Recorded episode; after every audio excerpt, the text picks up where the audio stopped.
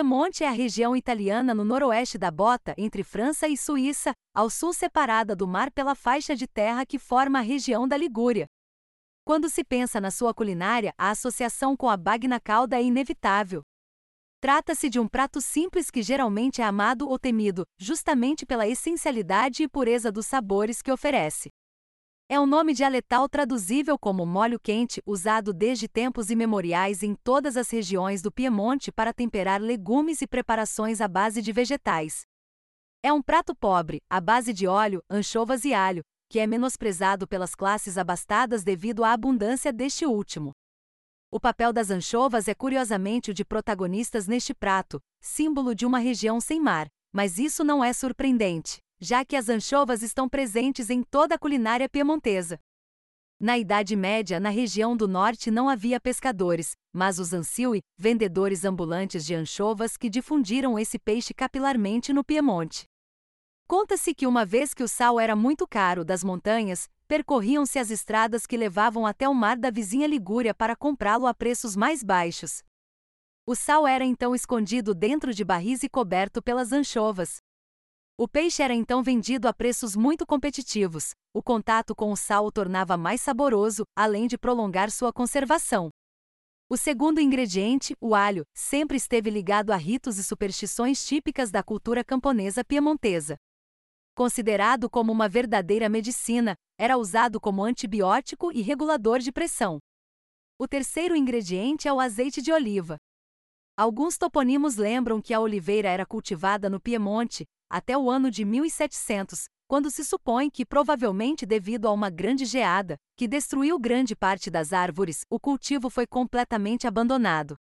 Alguns acreditam que o azeite de oliva foi substituído na preparação deste prato pelo óleo de nozes ou avelãs, embora provavelmente o azeite de oliva continuou sendo utilizado, proveniente de fora da região.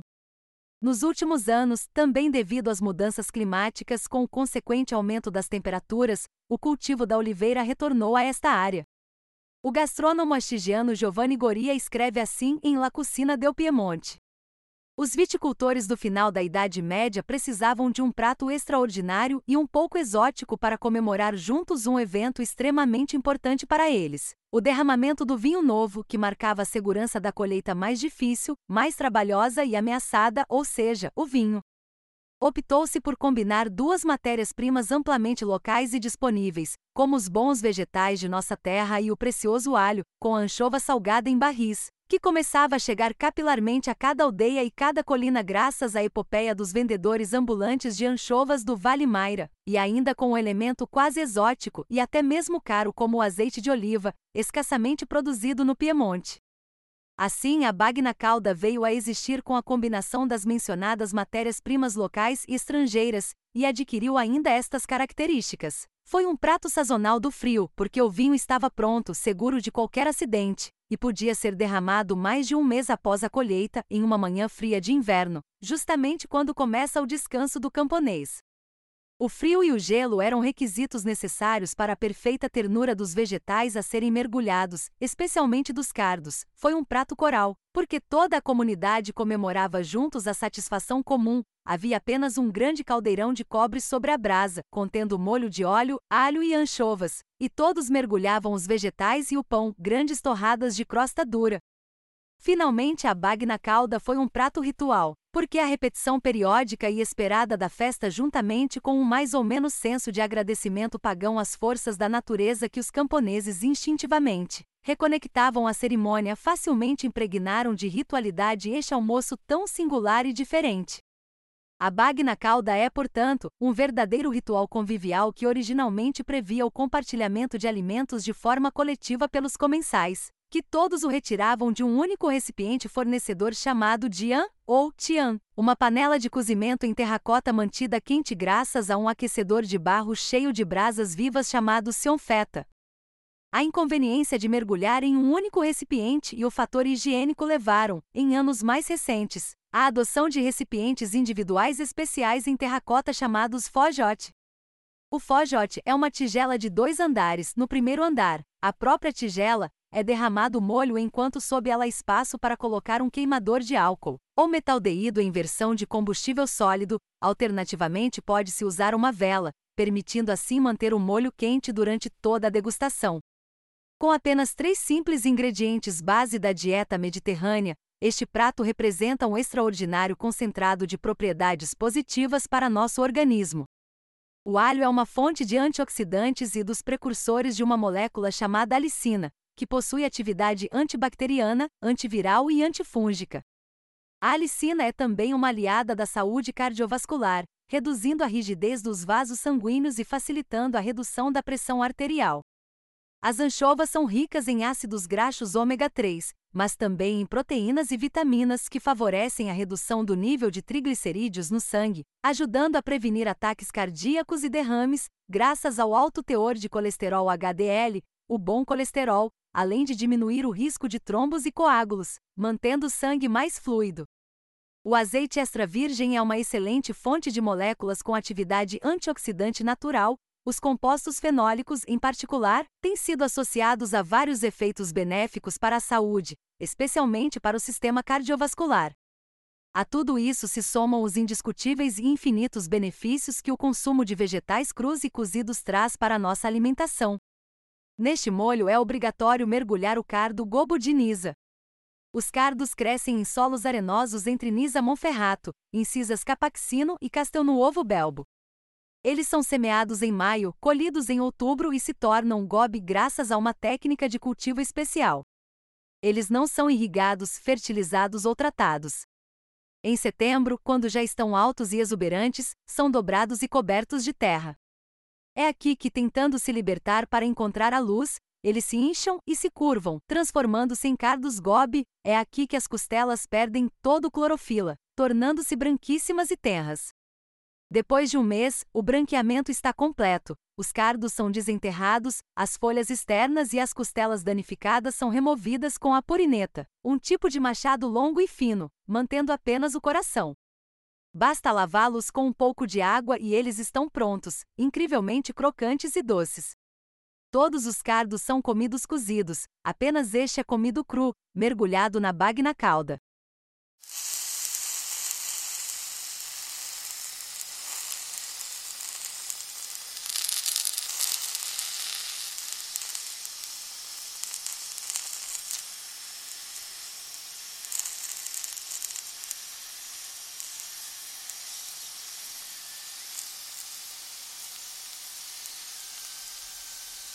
A delegação de arte da Academia Italiana della Cucina, em fevereiro de 2005, registrou uma receita considerada a mais confiável e transmitível, depositando-a em um notário.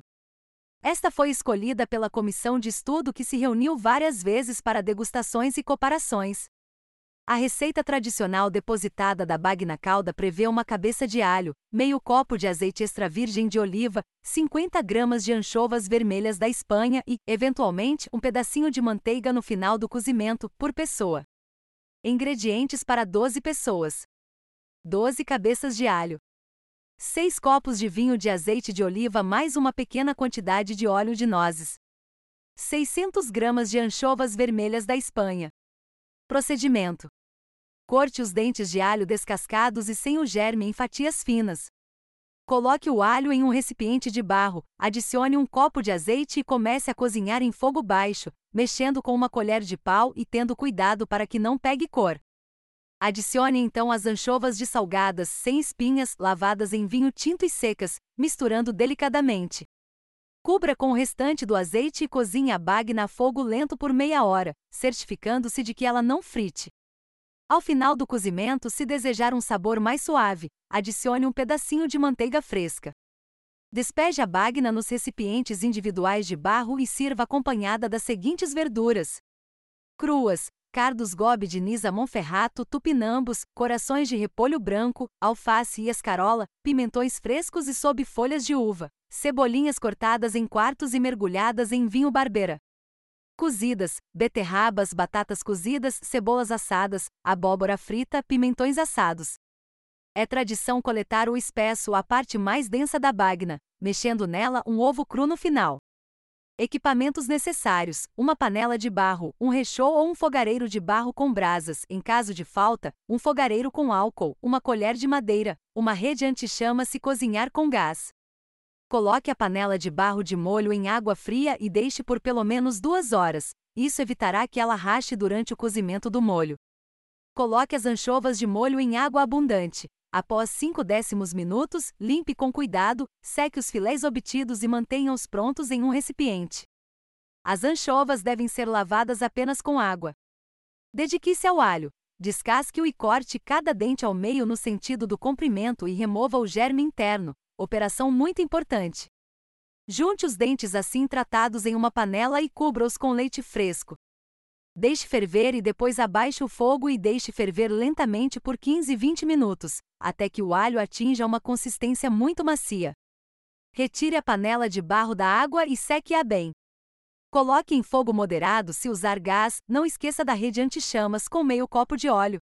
Quando o óleo começar a esquentar, adicione todas as anchovas, tendo cuidado para não deixá-las fritar, misturando delicadamente com a colher de madeira até que se dissolvam completamente. Em seguida, adicione o alho escorrido do leite pré-cozido, misture bem e amasse os dentes com a colher de madeira até obter uma consistência cremosa. Adicione todo o óleo restante e eventualmente a manteiga, sempre em fogo baixo, continue a cozinhar por 20 30 minutos. O óleo não deve fritar. Se você tem a sorte de possuir uma sionfeta ou outra panela de barro e uma lareira, faça um bom fogo com lenha de videira ou oliveira. Faça uma cama de cinzas na sionfeta, encha-a com brasas até dois terços de sua capacidade e cubra-a com uma camada de cinzas. Coloque a panela no meio da mesa e coloque o diandabagna sobre ela, desta forma a temperatura ideal será mantida durante toda a noite. Se você não tem equipamentos semelhantes, recorra ao suporte para fundir bourguignone e ao seu fogareiro a álcool, mas tome cuidado para vigiar a chama de modo que a bagna nunca frite ou esfrie demais. A mesma regra se aplica se você usar os pequenos potes Fujot de terracota. Existe uma etiqueta comportamental para quem come bag na calda que proíbe, por exemplo, sobrecarregar a boca usando folhas de couve ou outros pedaços de legumes como uma pá para recolher uma quantidade excessiva do molho. Também é inadequado mergulhar pedaços de legumes que já foram mordidos ou pão que, ao ser embebido, retiraria uma quantidade excessiva do molho. Os iniciantes devem ter cuidado com as primeiras mordidas, as queimaduras são uma eventualidade muito comum. Todos mergulham juntos em uma confusão alegre e ruidosa, não há turnos ou outros formalismos a serem respeitados. Avisamos você no dia seguinte e por mais alguns dias, a lembrança da bagna cauda estará com você, na pele, e quem estiver perto não deixará de notar.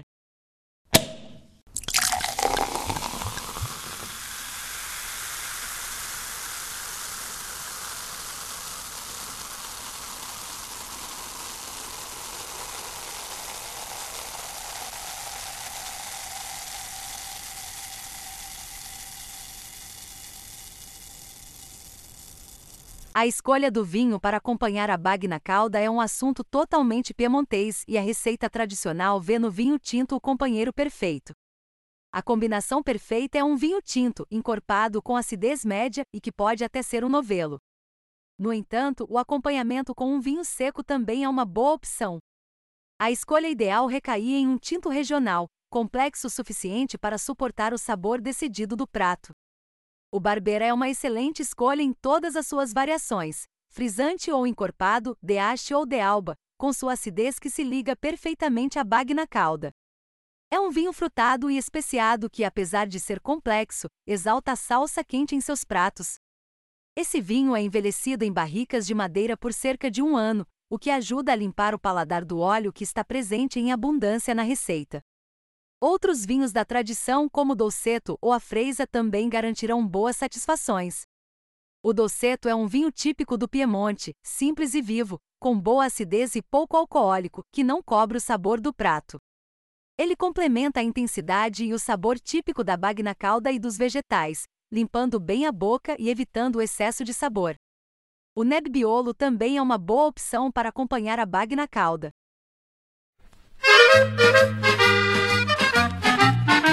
Al rimedi pissicur per guarire tutti i magun, le colbele in su e bur, bagna cauda, carde porun, al profum che manda lei, a sparire su tutti mai, la canzone più bella le, con la dlöli a fricciole, e intorno al nostro painutin, mangiano bei fumat buon vin, bagnati che bagno mi, mangiamo ma tutti finché snappa il fin. La gran meisinha per i segrin e la bagna cauda Per chi è l'estraco sta in bin e la bagna cauda E se qualcun rompi chitarrin dai e bagna cauda Contro ogni magun e rimedi bun col bagna i purun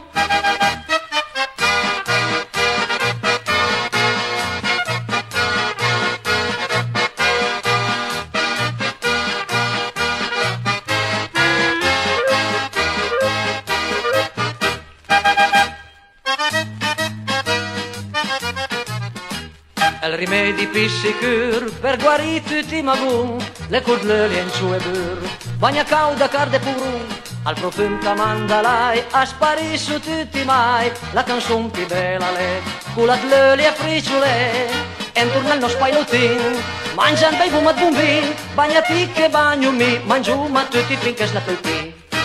La gran meisinha per i sagrin e la bagna cauda, per chi è l'estraco castanembin e la bagna cauda. E se qualcun rompi chitarrin dai e bagna cauda. Contro ogni magun e rimedi bun col bagna e purun. Forza fioia anduma tutti a mangiare la bagna cauda